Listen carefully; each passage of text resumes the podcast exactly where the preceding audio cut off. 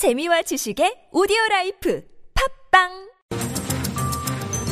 네, 매주 화요일 이 시간에는 우리 경제 중요한 축이죠. 이 기업에 대해서 알아보는 기업 인사이드로 꾸미고 있는데요. 자, 그 주인공이십니다. 한겨레신문 곽정수 경제 선임 기자 모셨습니다.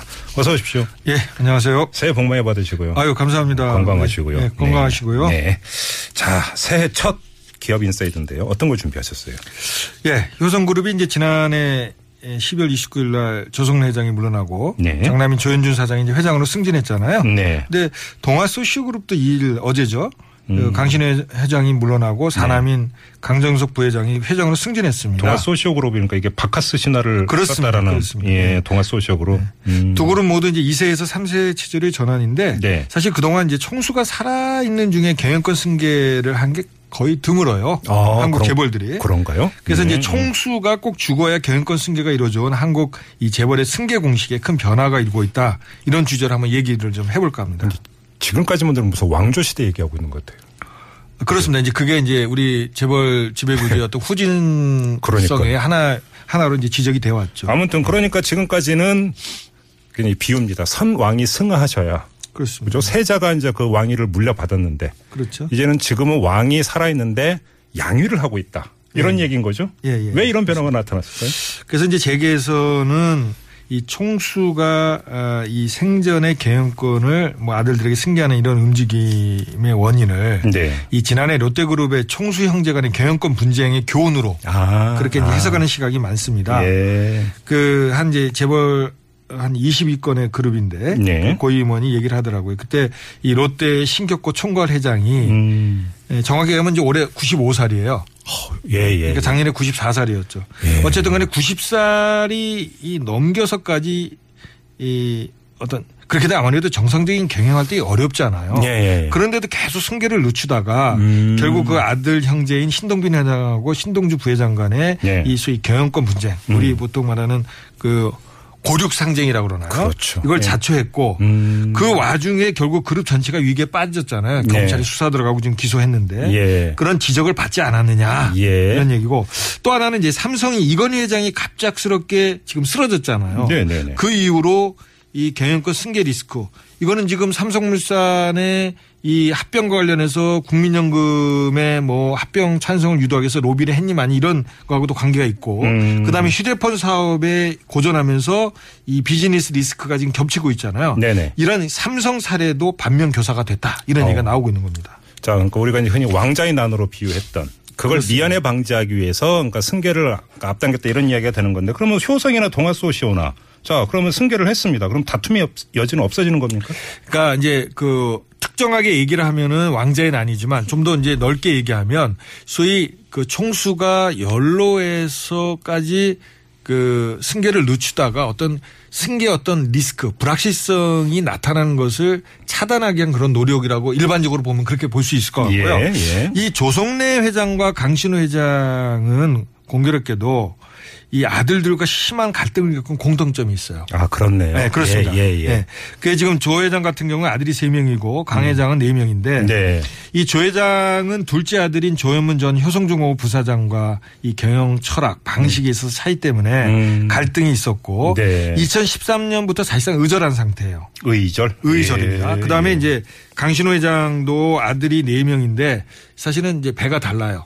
첫째, 둘째가 한쪽이고 셋째, 넷째가 한쪽인데. 이복 형제군요. 그렇습니다. 예. 원래는 이제 후계자로 둘째 아들인 강문석 부회장을 뒀다가 음. 이천사년에 그 넷째 아들인 네. 이제 어머니가 다르죠. 음. 이 강정석 현 부회장으로 교체를 했어요. 그러면서 이제 갈등이 시작됐고 네. 이 과정에서 첫째와 둘째를 낳았던 그 생모하고는 이혼을 했고 음흠. 어, 삼남하고 사남의 생모하고는 또 재혼을 하고 하는 곡절이 예. 있었습니다. 예. 그래서 이제 결국 사남은 이천팔년에 주식 다 팔고 사실상 의절을 했고 어. 그래서 뭐 사람이라 알 수 없지만 하여튼 이런 그 부자 간의 효, 갈등이 효성하고 동아 쪽에 음. 다 있었던 거죠. 네. 네. 아무튼 뭐 이제 계속 말씀을 듣다 보니까 현대차, 아니 현대차가 아니죠. 그때 현대그룹의 왕자의 난이 제일 먼저 떠오르고. 그렇습니다. 그랬던 거 아닙니까? 이천년이었죠. 그렇죠. 네. 자, 그러면 지금 그 말씀해 주셨던 맥락에 따르면 후계자를 좀 빨리 정해야 할 필요성이 있는 기업이 또 있습니까? 아, 그게 이제 그 현대그룹도 어, 어 지금의 현대그룹. 이제 그렇죠. 음, 음. 아 지금은 아 그렇죠. 아 이게 헷갈리는데 네. 원래 현대그룹이 하나 있다가 현대그룹하고 현대차그룹으로 쪼개졌잖아요. 그렇죠. 물론 현대중공업이라든가 음. 해상화재는 이런 쪽으로 쪼개졌지만 네. 그래서 이천 년에 이제 현대그룹의 왕자의 난이 있었는데 네. 사실 지금 어, 그 어, 누가 재계 관심 그럼 다음번에 좀 총수가 연로해서 음. 누가 이런 어, 또 모습을 그렇죠. 보일 그렇죠. 수 있을 것이냐 하는 음. 그 대상에 대해서 관심들이 많은데 네. 그게 현대차 그룹의 정몽구 회장이에요. 아. 지금 내년이 팔십입니다. 아, 예. 그리고 지난번에 이제 기억하실지 모르겠지만 그 십이월 초에 최순실 게이트 관련해서 국회에서 그 청문회가 있었잖아요. 네. 그때 이제 증인으로 참석을 했는데 의원들이 질문을 좀 참 맥락을 좀 이해하지 못하고 그 반응을 보이는 듯한 그런 모습이 사실 음, 나타났어요. 그런데 음. 그룹 안에서는 진작에 이렇게 육체적으로 정신적으로 쇠약해지다 보니까. 그런데 음. 거의 뭐 후계자가 정의선 씨로 정해져 있는 거예요. 그렇습니다. 그런데 아까 음. 얘기했잖아요. 음. 왕이 죽기 전에. 아 공식화하지 않으면? 아니 그러니까 세자를 하더라도 네. 아버지잖아요. 네. 근데 아버지 연로하셨으니까 이제 양, 왕위를 물려달라고 옛날 했다가 죽은 세자들이 어, 한두 나, 명이 아닙니다. 큰일 나죠. 잘못하면. 큰일 납니다. 예. 근데 지금 계속 얘기하다 보니까 자꾸 왕조 시대 얘기하는 것 같은데 이거 너무 봉건적이고 전 근대적인 지금 얘기 아닙니까 사실. 근데 그게 우리 이제 현 주소였던 거죠. 그러니까요. 그래서 이제 선진국 기업들 같은 경우에는 음. 이 합리적 그러니까 가족 경영을 하는 기업들도 많아요. 네.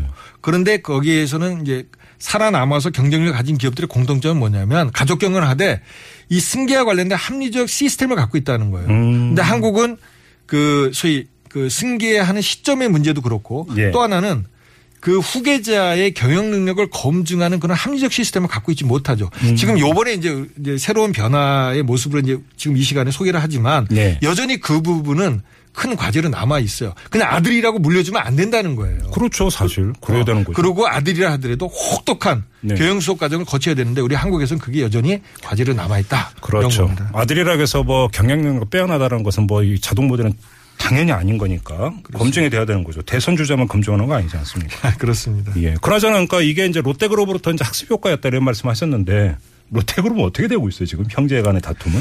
그게 좀 여전히 복잡해요. 지금 이제 그 신동민 회장이 이제 사실상 일본 롯데의 도움을 받아서 경영권을 장악한 거예요. 왜냐하면 그렇죠. 지금 네. 롯, 일본 롯데홀딩스가 캐스팅 보트를 쥐고 있거든요. 그런데 예. 지금 아시다시피 신동주 회장이 포기하지 않고 있잖아요. 네네. 그러다 보니까 이제 갈등이 지속되는데 근본적인 원인은 양쪽의 지분이 거의 비슷해요. 아. 그러니까 이 부분이 근본적으로 정리가 안 되면 저는 분쟁 소지가 사라지지 않는다는 거고 또 하나 예. 변수는 예. 신동민 회장이 지난번 검찰 기소 때문에 지금 재판을 이제 받고 있잖아요.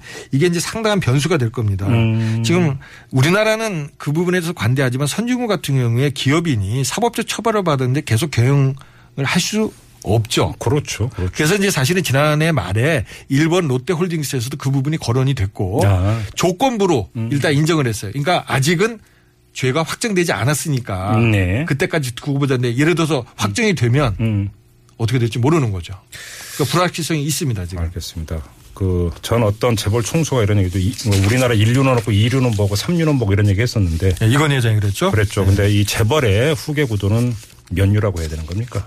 봉건적이다. 이렇게 정리하겠습니다. 자. 기업 인사이드 오늘은 여기까지 하죠. 곽정수 한겨레신문 경제선임기자와 함께했습니다. 고맙습니다. 예, 수고하셨습니다.